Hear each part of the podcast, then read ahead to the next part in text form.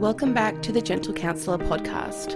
My name is Crystal, and I provide online resources to support the mental health and well-being of parents and children. For those of you listening to this episode right now, this episode is going to be a little bit different to what is typically on the Gentle Counsellor podcast, and that is because back in October we had World Mental Health Day, and I had some lovely friends come together as guest speakers in a private group called the Aussie Mums Mental Health Virtual Event.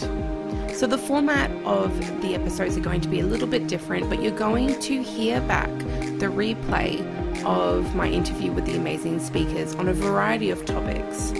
So, stay tuned for these episodes because they're packed full of goodness.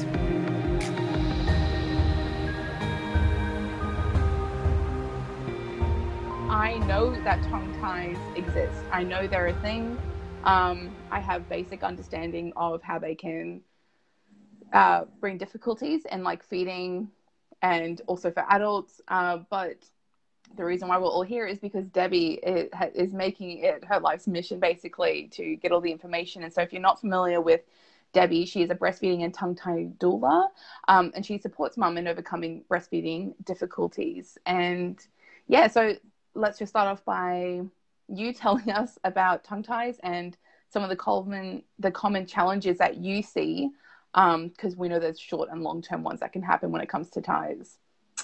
So, tongue ties are a congenital abnormality. Everybody has a frenulum under their tongue, and the frenulum forms as part of our development in utero. In the early stages of development, the frenulum actually extends all the way to the tip of the tongue. And it's some sort of, um, I don't know, protective mechanism. Um, well, sorry, I'm getting ahead of myself there. When the baby's in the early stages of development, the, the tongue is restricted all the way to the tip. And then towards the end of the first trimester, as part of apoptosis, which is programmed cell death, which happens throughout our lives. But in this particular stage of apoptosis, the cells, the excess cells of the frenulum, are meant to completely die off and disappear, such that the tongue still has a frenulum, but the frenulum goes, I can't, I'm not coordinated under the tongue and then in the mouth, but without um, restricting the range of movement of the tongue. So when that process fails or partly fails, that's when we're left with a restriction in the tongue. So this is really a genetic issue that we're dealing with, you know, three or four generations down the line of what probably happened to trigger the DNA changes and the genetic, and what you know, the whatever it is that's that's pushing us down the line. What that means is that there's like six months of the baby's life in utero where their tongue is not sitting in the correct position in their mouth and they're not using it correctly. So we know that the fetus um, drinks and swallows the amniotic fluid. And we know that the tongue should sit up in the roof of the mouth, in the, in the top of the palate, because the tongue is what shapes the palate. It's really the like muscle trumps bone. It's the tongue that um, is the kind of the scaffold that the whole oral cavity is built around. And it only takes, I think it's three and a half grams of weight to move the teeth around. So when you've got like a child that's got a tongue thrust when they swallow, that's how they end up with the teeth being pushed forwards because you mm. swallow, there's varying estimates on how many times you swallow a day, but however many times you swallow per day, each time you're pushing the tongue forward and that's slowly, gradually pushing the teeth forward. So going back to in utero, we've got a baby that ends up with um, a low tongue position, an incorrect method of swallowing, and generally a high narrow palate, also called a bubble palate. And then the baby's born, and we try and breastfeed the baby. And lots of difficulties ensue with that. Firstly, most medical professionals are not trained in how to look for ties and how to properly assess for oral restrictions most medical professionals will unfortunately dismiss the impact of tongue tie on breastfeeding simply because they don't have that knowledge. Um, I know of a couple of lactation consultants that went to do a course on ties, and they were absolutely horrified in what they learnt, in that they realised how many of the issues their mums were having, their clients were having, that, you know, in, in however many years they'd been in practice, that were related to ties, and they just didn't know about it because they hadn't they didn't have that knowledge. They hadn't gone and sought out yeah. that training. And we were talking about this yesterday as well is that you have to actually seek out the additional study for this. And that's what's so frustrating when you're working with mothers in this space because they go to a gp first most of the time and they don't have training on breastfeeding let alone ties and all these other things. And so then you just get a bunch of families that are being dismissed and either told to tough it out or to ignore their instincts of knowing something's not right. And there are such detrimental consequences to this, especially if you're someone that's really wanting to have breastfeeding as a goal. Well, we we get really screwed over by the maternity care system, and I'm sure Jamie will speak on that. Um, and so we often come out of, you know, um, quite often mums are coming out of traumatic birth experiences where the birth didn't go the way that they'd planned it or they had um, interventions that ended up separating them from the baby and they didn't get to have that first skin to skin in the first hour together and those sorts of things. So often we're coming into breastfeeding already on the back foot because we're trying to overcome the, the birth trauma and the, and the birth issues. And then like the, the, the breastfeeding starts like, you know, then. You don't get to put it on hold and and recover for a week or two and and then sort of you can pick it up. But it's really an instant sort of thing where you, you're still dealing with all of the birth and then you've got to immediately launch into this breastfeeding issue. And then as I said, most of the medical professionals, your um, midwives, your nurses, your pediatricians, your GPs, your child health nurse, and even a lot of lactation consultants don't have specific training in this area. So you get breastfeeding advice from a lot of the time people who don't even have breastfeeding training. And so you're already on the back foot from your birth. Now you're getting breastfeeding advice from people who don't have any qualifications in breastfeeding.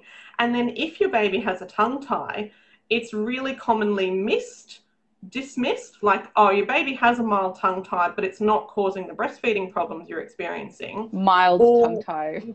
mild tongue tie. I hate that term. Or it's mismanaged. So sometimes um, a doctor will say, oh, yeah, your baby has a lip tie, and let's go and snip the lip tie, and that will solve all of your breastfeeding problems. Except it really doesn't. So the vast majority of mums, and I mean, thankfully, with social media and awareness growing and, and as you said, this is my life's work in trying to spread awareness about this. The situation has improved in the last five to seven years. Mm-hmm. But one of the reasons I'm so passionate about this, and it links very much into um, into the mental health theme of today, is by not supporting mums properly, by not having really good breastfeeding support, by not recognizing tongue ties, by not, you know, if, if mum is struggling to feed and we don't get her on a feeding plan early enough and we don't assess for the ties and we don't get her off to see an osteopath and get the ties released by a good provider. And you know if we if we don't get all of those things right we're really stealing postpartum from mothers. Like that first year after their baby is born whether it's your first baby or your fifth baby that first year is so critical in building a relationship with that baby, in rebuilding yourself as a mother, in um, establishing the connection, and you like really, we should be able to, like we were in the in the village and the tribe, sit back and relax and have all the things done for us, and just have the time to sit and bond with that baby. And the majority of the time, we don't have that. And then we also have so much stress that comes out of having breastfeeding difficulties. Now, people will talk about this the other way around. They'll say that there is a lot of stress put on mothers with the expectation to breastfeed. Now, I always say here, I'm not about telling mums that they should breastfeed. I'm not about telling them that they have to continue breastfeeding. I am about ensuring that they get all the support humanly possible to achieve their breastfeeding goals. So if you want to breastfeed, I'm about making sure that everything that we can possibly do is is done so that you can achieve that. Because if you're at home with your baby and things are not going well and you're you're having a lot of pain while breastfeeding and you're struggling to deal with nipple shields and then you go off to the GP now the baby's not putting weight on and the GP's pressuring you to you're going to have to start supplementing the baby now and the GP obviously will only offer you formula and bottles to do that there's no other option in a GP's mind then yeah they're mm. just putting like a band-aid solution on it not actually trying to figure out oh okay so why like they're not about Yeah. exploring why what's the issue that's going on they're just like he's gonna band-aid fix and ignore anything else it's all about symptoms management. That's all GPs are. Right? Well, a lot of the time, not not all GPs, but a lot of the time it's symptoms management, or they'll give you some reflux medication. And most of the time, the risks of that reflux medication are not discussed. And there are very real risks to giving reflux medication to infants, like um, Gaviscon, etc., because uh, I can't remember what the other one's called, but they're not actually made or tested for infants. So it's only now that well, last couple of years that research has been coming out about the risks of reflux medication for infants. So when you go to the doctor and your baby has reflux and they give you a, a um, script for reflux medication without discussing the risks with you, we're so far down the path of non-informed choice here because yeah we're not the risks of formula, we're not told the risks of, of stopping breastfeeding, we're not told the risks of the formula medication. So yeah and how is that an actual informed decision because we weren't given that information and that's Yeah. really doing a disservice to mothers. And you're so right is that people think that there's like a, a breastfeeding versus formula feeding thing. And it's like no that's you're missing the point. The point is that our society is failing us. It's failing us in giving us all the information that we deserve. But it's not just about us. It's about the impact on our children. They're a baby or a child. They don't get a say in that. They're not the ones going along to these doctor appointments. And so we have that responsibility for them as well. And you put it so well it's it's the risks of not breastfeeding too. And then if you're trying to do all these other symptoms management as, as you put it like with the reflux med- medication what does that mean? And we even have a lot of stuff coming out now about gut health. And now gut health is being linked to mental health. And it's it's like everyone's starting to realize but it's because all of us have gone away and are doing the work that should have been done to begin with. It's really frustrating. Well, it is because we're also we're not looking at the mother and baby as a dyad, and that's so critical. Like I, I was doing a post up about this the other day. I haven't put it up yet, but there's the the Swahili word mama toto, which is mother baby. Like they're physically separate now, but they're one. You consider them as one, and you treat them as one. And this is why I will always, always tell mums see a good IBCLC overseeing a GP. If you've got thrush and you need a script, okay, you, you can go off to the GP and get a script for that. But if you're seeing an IBCLC, they are specifically trained to view you and the baby as a dyad and they are going to treat you together. The number of times that mums come out of the GP or the pediatrician's office or from seeing the child health nurse and they say, Oh, my baby's not putting enough weight on. I've been diagnosed with low supply, and I've been told that if I can't get baby's weight up in the next fortnight, that we're going to have to start supplementing with formula. Now, that's wrong on so very many levels.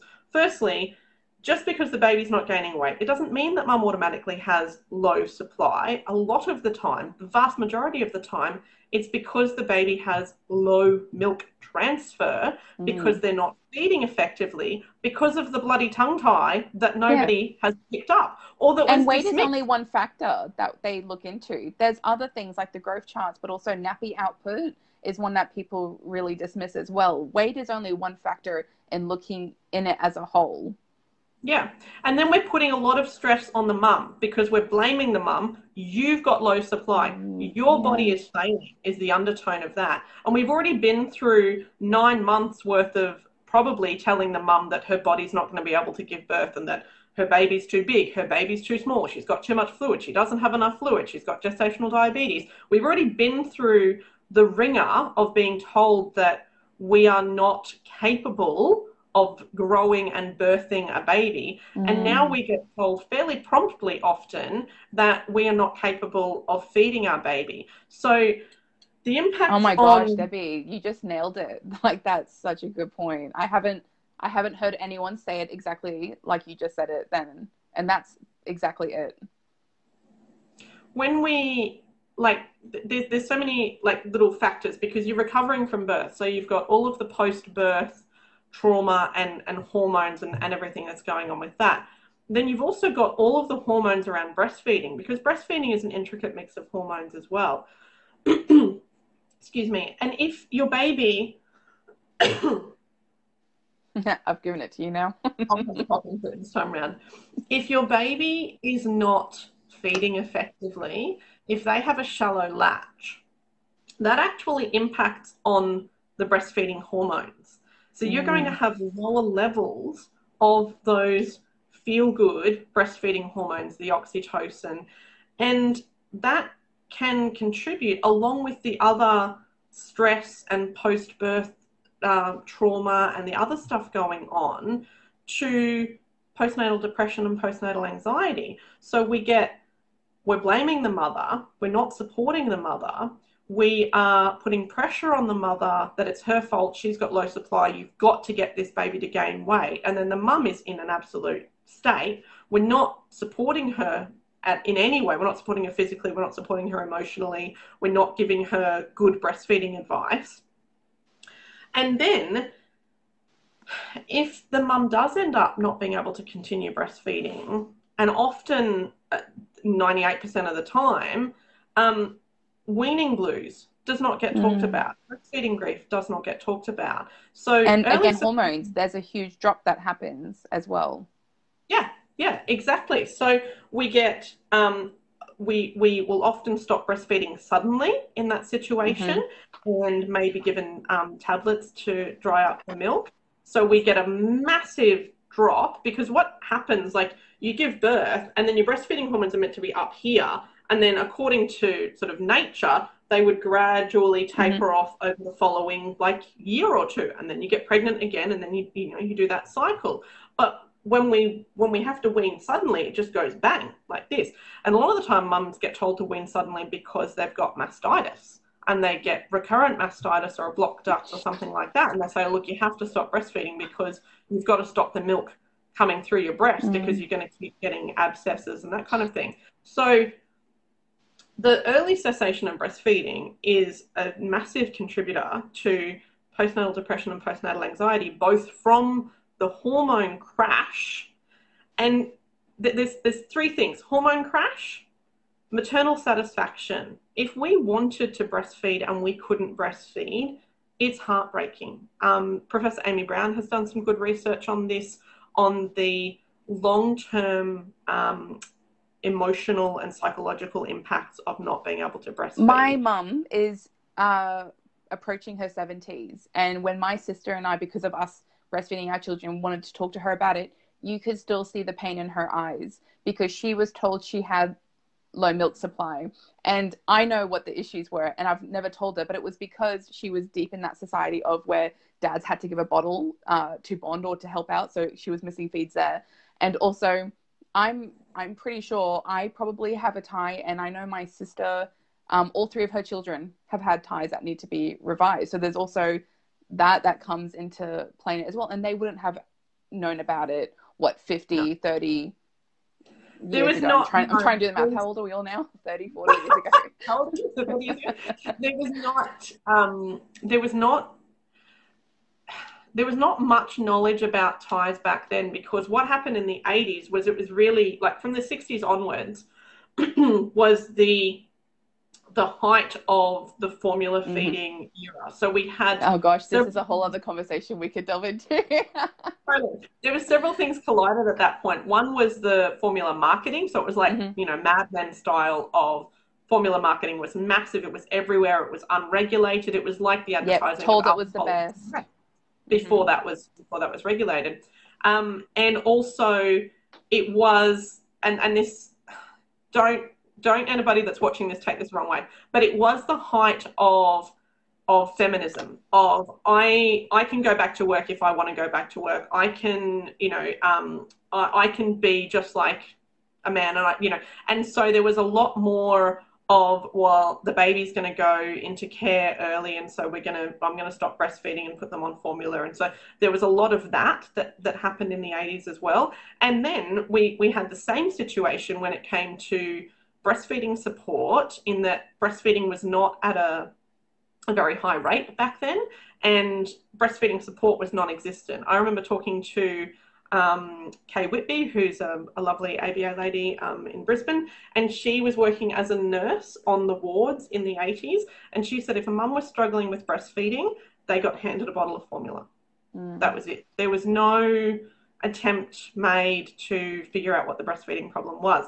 Now, this comes to, and, and this is, you know, probably a little bit out of the scope of what we're talking about today, but the intergenerational trauma yeah. of difficulties with birth and difficulties with breastfeeding, there's an epigenetic like situation we've got going on there. Totally. Where often our mothers and our grandmothers went through horrific birth situations, were yeah. not supported in breastfeeding, and if we don't have the lived memory of breastfeeding as a child, it's actually going to be, as much as it's natural and it happens, it's going to be harder for us to to um, to learn it almost. Mm. And similar to your mum, I remember talking to my mother-in-law after my second child was born, and so she was in her seventies at the time. She's passed away now.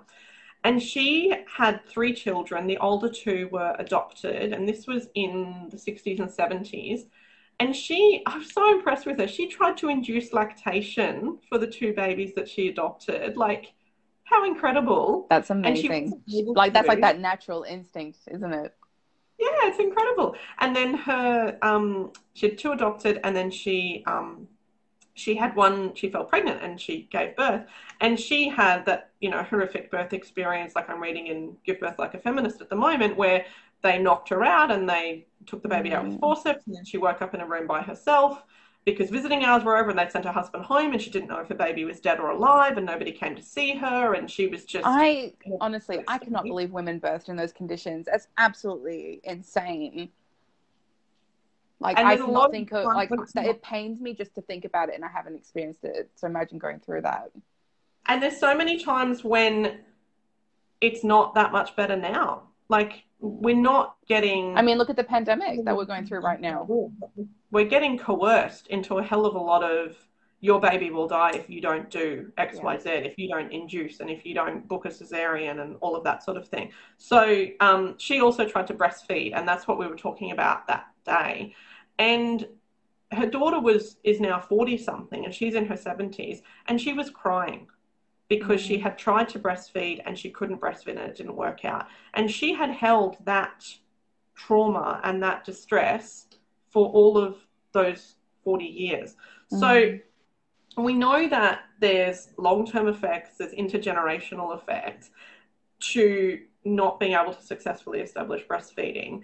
And when it comes to tongue tie as an impact on breastfeeding, because the tongue being tethered in the bottom of the mouth has such a big impact on oral function because the tongue's not meant to be in the bottom of our mouth. It's meant to sit up in the roof of our mouth.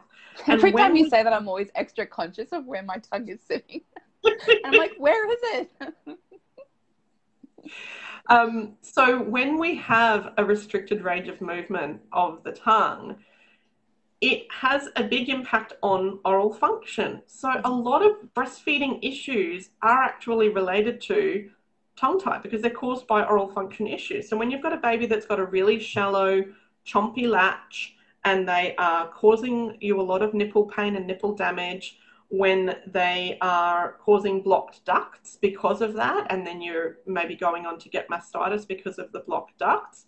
Um, babies that have got reflux because they're taking in a lot of air mm. because they can't get a good seal on the breast. And so they're taking in air because they don't have a proper vacuum seal that's they're meant to have a full seal on the breast between their lips and their tongue down the bottom and they're also gulping the milk down because they can't elevate so a lot of people know that if you can't stick your tongue out then you might have a tongue tie And I rant about this because extension is not the only factor. Elevation is a really critical and the most important factor in using your tongue effectively the way that we were meant to use it without having a tongue tie. And so when you can't elevate the tongue, you can't um, control the flow of milk very well because mm. you can't. You're meant to. Where's my boob? You're meant to um, take the nipple all the way to the to the back of the mouth, the junction of the hard and the soft palate, and then the tongue is meant to lift and lower. So you create a seal with the lips, and the tongue lowers, and that creates a vacuum. So breast, you know this, but I'm talking to everybody else. No. Breastfeeding is not a it's not a sucking action. It's not like mm. sucking through a straw. Yeah, because you see the tongue um, do like a wave. Yeah, yeah. So it's the vacuum that's created by the lip seal, and then you drop that the baby drops the tongue, and that creates a vacuum, and the milk is is drawn out of the nipple. And then the baby lifts the tongue, and that gently compresses the nipple, gently being the operative word, against the uh, junction of the hard and the soft palate, and that stops the flow of milk, and then the baby can swallow, breathe, and start again. So when you've got a baby that's struggling with the letdown, uh, choking on the breast, pulling off the breast, sputtering, um, struggling to breathe while they're feeding, getting really, you know, frustrated, and um, and then going down the, the same track of breast refusal all of these things not they're not guaranteed to be caused by ties but they're quite commonly caused by ties because ties are causing the oral dysfunction that's mm. then making it hard for the baby to feed effectively so when you can't get a good seal and you can't elevate your tongue properly you're not going to be able to feed effectively and often that means that so you kind of end up with two situations you end up with the mum who's got a really naturally high supply. Maybe she's maybe she's mm-hmm. on her third baby and she's a naturally high supply and a pretty good letdown. And this baby just drinks the letdown and um, it's like drinking from a fire hose, one of the providers compares it to. They drink the letdown, they stack on the weight, but they're a really refluxy baby. So they're mm-hmm. feeding all the time because they've got reflux and it's coming back up and it's hurting their throat. And they've got explosive green frothy poos. So you get this baby over here. And then on the other side, you get the baby that's not feeding effectively. It's first time mum. She doesn't have a good natural supply. She um, had birth things happen that interrupted, you know, the establishing of her supply. She was separated from baby for three or four hours. And this baby's got low muscle tone. And so they are just um, sitting there on the breast and she doesn't have any nipple damage. So, you know, we, we, we tend to say, oh, baby's putting on weight, oh, it couldn't be ties. Oh, you don't have nipple damage, it couldn't be ties. But this baby just sits on the breast very passively, but mum doesn't have a, a good supply and she doesn't have a really strong letdown. So this baby is not putting on weight really well. And then we get a third situation where the baby's possibly putting on weight normally. Maybe it's the first or second time mum, but she's got an okay supply. And then in order to control the flow of milk, the baby is chomping down really hard on the nipple. So they're crushing the nipple up against the, the hard palate mm. here, right behind their gums, and they're using that to control the flow of milk because they can lift the front of their tongue and they can chomp down with their gums. And this is the mum that ends up with really bad nipple damage and then blocked ducts and mastitis because that baby's probably not draining the breast effectively as well. So you can see there's lots of variables and I often sound like I used to call myself the crazy tongue tie lady. I often sound like a crazy lady because someone will post a series of seemingly unrelated symptoms to do with breastfeeding, and I'll come in and say, "Well, all of those are actually symptoms of your baby possibly having a tongue tie, so you should, mm. you know, get that checked out." Because it and and I assume to people that are watching along, it probably seems like I say that all the time. No matter what the mum's got, Deb's going to say the baby has a tongue tie.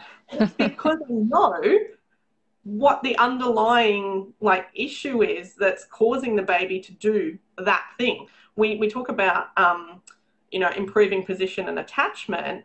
Most mums fairly instinctually know how to position a baby to breastfeed. And you can absolutely do tweaks and improvements with that. But if you've tried some of those positional improvements and some of the laid back breastfeeding and it's not improving things, then it's not you. It's not something mm. that you're doing wrong. It's an issue with the baby. So, mm. and so, what's your advice then for those that like have that instinct that something's not quite right?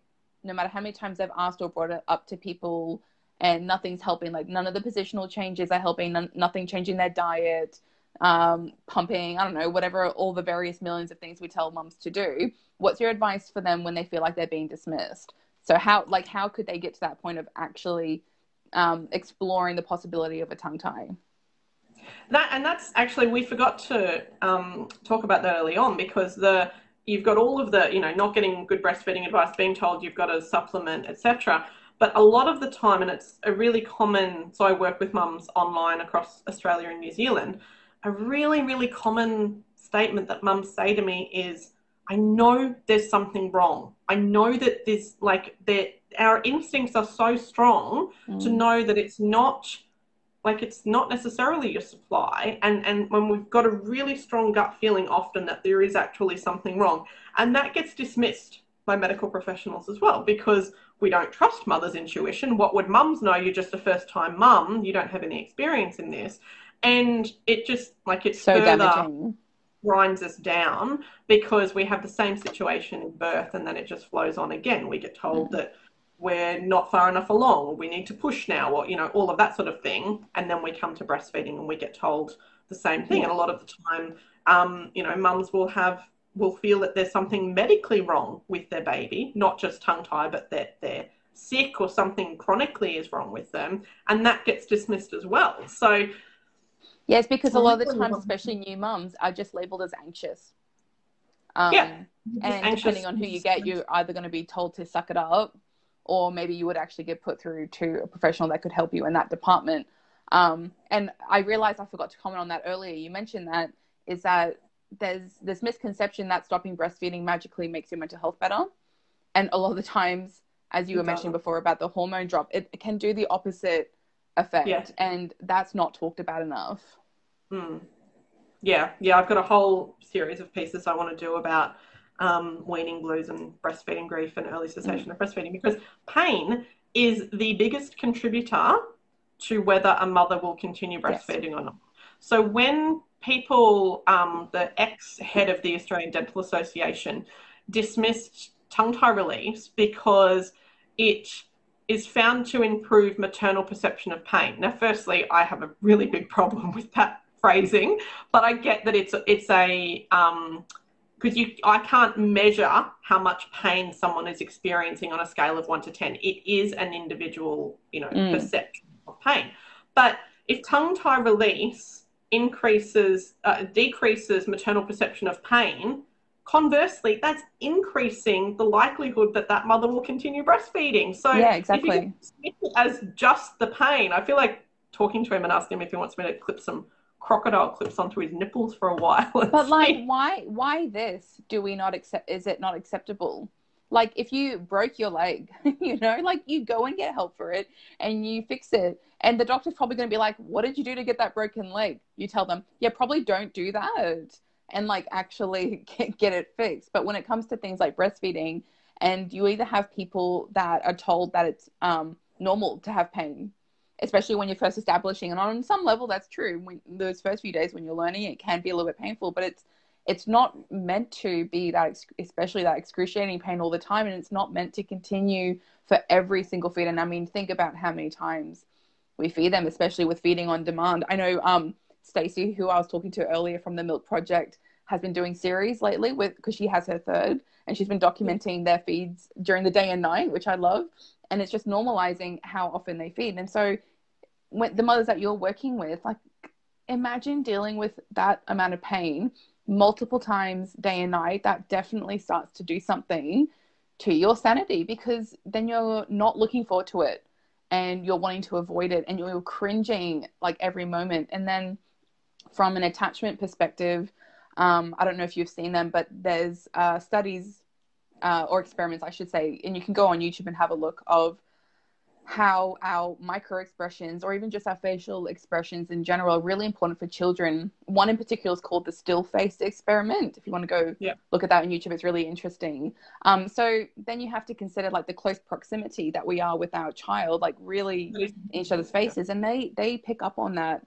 Um, and my sister actually talked to when she was talking to my mum about their breastfeeding challenges. My mom told her that she was crying every single breastfeed because she wanted to do it so much, but I think she also had some pain. And I remember my sister saying to me, like, what? That's really like messed up. Like, imagine me as a baby, always seeing you looking at me crying. Like, what was that telling me? And I think for a long time we was um she would tell the story more like blaming my mom for crying. But if you're Yeah. going through something like a painful experience or if you're being dismissed, then it's not your fault Mm. it's really not and that's what frustrates me with mothers is that we we put it on ourselves. We guilt and shame ourselves and we don't need to because we get enough of that from other people doing it to us as well. Um Yeah. and it's just one of the many things of of trying to get it through that yes you need to take care of your children. We know that. It's so important. But you also need to take care of yourself. And that doesn't mean the answer is stopping doing something that you wanted to do like breastfeeding. Yeah, yeah. I um, gave a one minute TEDx talk a few years ago, and I said, um, like, we um, early cessation of breastfeeding leads to increased postnatal depression, postnatal anxiety, and feelings of failure. We have not failed. We have been failed. yes We are being failed every day by the general um, medical care system. And, you know, we are lucky in a way here in Australia because our system is not as bad as the UK. If you look at the UK and their breastfeeding rates and their rates of recognition of tongue tie and treatment of tongue tie, it's even lower than Mm. Australia. So, I mean, I even um, find that issue just when it comes to um, what's it called, like the paid parental leave, which you see is an issue in the US, especially where they're going Yeah. back sooner than someone compared it to uh, like puppies and kittens, how they're not allowed to be adopted out, but yet we're sending mothers to work separated from their human babies before that time. And so it's like, why do, why do we respect it with animals, yet we can't even do it with our own race? Yeah.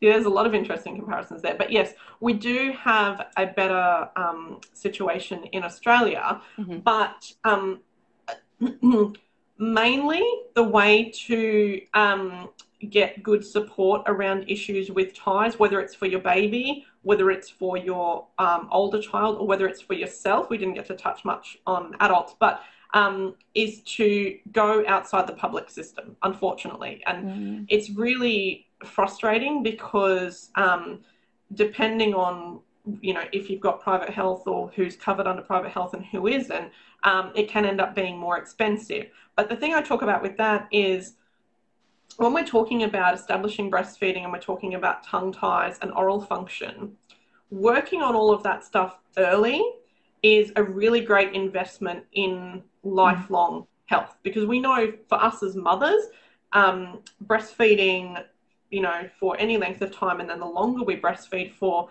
actually reduces risks of lots of things for us ovarian cancer, diabetes, I think even heart issues, maybe.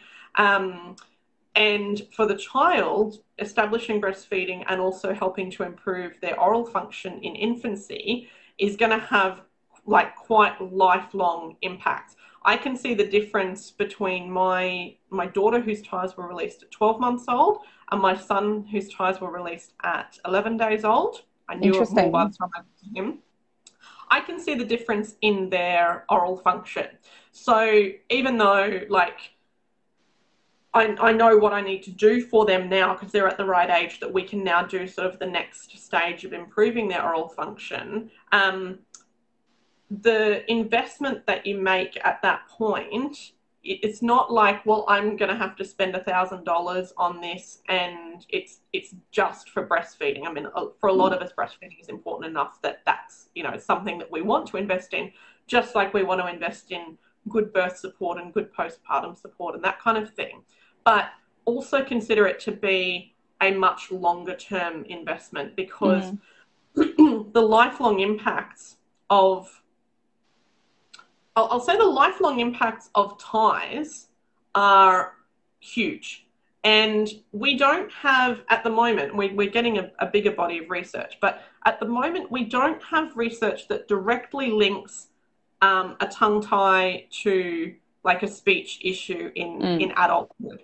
But we do have all of the linking bits of research. So um, Dr. Audrey Yoon has researched um, short frenulum, which is another description for tongue tie, as an indicator for sleep disordered breathing and sleep apnea. And then we've got um, the knowledge that ties impact on the, the, the tongue being held low in the mouth, and therefore we end up with the high narrow palate, and that impacts on the oral development. and we get told, oh, you don't have enough space in your mouth for all of your teeth. And I remember when my, my dentist said that to me when I was 12 or 13, he said, you'll have to go and have braces and we'll have to extract a couple of teeth because you don't have enough space for all your teeth. I remember thinking, like, how? how yeah, like, why? I didn't get given a few extra teeth when I was like in utero. I've got the mm. same number of teeth as the rest of the humans in the world. Like, why don't I have enough space for my teeth? And it yeah. was because I've got the really narrow palate. So what happens when you you you have a high and narrow palate instead of a low and wide palate is you end up with the sort of horsey shape and you end up with this quite U, you know, quite or V shaped rather, I would say. Um, and that's why we end up with not enough space for our teeth and our teeth end up crowded. And so when we're looking at intervening in infancy and in childhood, it can make a huge difference for um, all of their yeah. oral development, their airways, all of that sort of thing. And then even for ourselves as adults, because often we discover that we have ties through finding out that our children have ties. Um, it's a bit of a gateway, you know, sort of go down that path. Um, and I've had my tongue tie released as an adult. And the improvements that you can gain in oral function, in um, airways, in speech, in eating, um, which then obviously airways has a huge impact on your sleep as well. So, sleep disordered breathing, sleep apnea, um, all of those things when you look at them again, you wouldn't say, well, they're directly related to mental health. But when we look at ourselves as a big picture and yep. recognize that, you know, if, if we can't speak clearly and we were the shy kid at school because yes. we've never had clear speech. Or like gonna... you at 12, 13, thinking something's wrong with you because you your teeth weren't fitting in your mouth. Yeah. Well, I had I had really crowded teeth, and I remember from you know probably the age of 10 through until I had braces when I was 20 um, I would smile with my mouth closed. So I might you know in pictures I was always like this. And the ways in which you modify your behavior mm-hmm. in order to compensate for things like that. So you feel like you've got bad teeth. Um, uh, Dr. Dan Hansen, who's a brilliant dentist who works with um, with kids a lot in this area and also with infants, um, you know, he talks about one of his inspirations in doing this work is because um, he was bullied at school for his mm. teeth, and lots of kids will experience, unfortunately, negative comments and mm. that sort of thing, especially when you get into the teenage years. And then if you spit a lot when you talk, which is another issue mm. of oral dysfunction and ties, and you have unclear speech, then you tend to end up being the person that talks less, you're a quiet speaker, you don't speak up, you don't want to go and, you know, give talks and you don't want to put your hand up for this leadership role. Mm. And so while it's not um, again a fully direct link, you can see how over the course of your lifetime, mm. compensating for these kinds of issues mm. can have like that flow on effect for But when it comes to mental health anyway, there is no perfect link.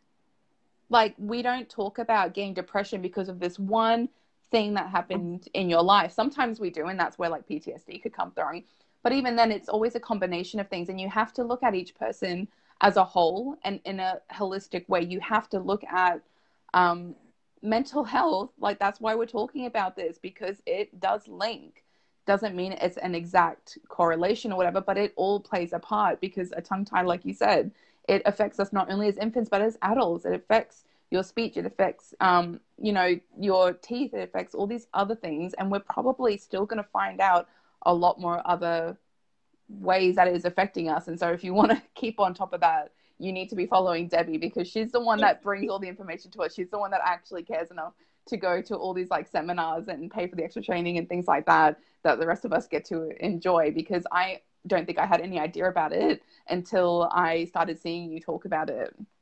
Yeah, I, I see myself as the link between the medical professionals and the parents. So I go to the seminars, I go to the conferences, some of them I speak at as a parent advocate. And so I, I like take in all this sort of vast amounts of, of um, content and then try and disseminate that in a way that's um, fairly easily understood by people mm. who haven't been immersed in it for as long as I have. Mm. So, for um, anyone watching, um, if you want to know about like sort of what what step to take next, or what you know you're at a point with your child or your baby or your where, wherever whatever stage you are at. Um, please either um, comment here and let me know, ask questions. I can come back and answer questions later as well. Um, or always feel free to drop me a DM either on my business page or my personal page and I'm happy to point you in the direction of um, whoever is the right next person to see, or you know whatever whatever path. And if you do have um, something that I was just talking to Jamie about the other day, um, is if you have had a difficult breastfeeding experience in the past and you're approaching you know pregnancy or you are pregnant, um, I offer breastfeeding um, like debrief sessions where we can go over your previous breastfeeding mm. experiences and then make a breastfeeding plan. And then that also includes um, seven days of messenger support after your baby is born so that I can help you to overcome all of those early breastfeeding difficulties and really. That's amazing. yeah, that's, that's really needed, isn't it, for those that have gone through trouble the first time and I know that they're more anxious the following time. That's exactly the kind of things that we need, isn't it? Um, thank you so much, Debbie, for coming on and, and talking to us today. And like Debbie said, if you have any questions, comment below and we'll make sure to come back and check it out. Um, but yeah, you definitely need to go and follow her um, for all the information that we need that's continuing to come through about this. Yes, there's so much research coming out, which is really awesome to see.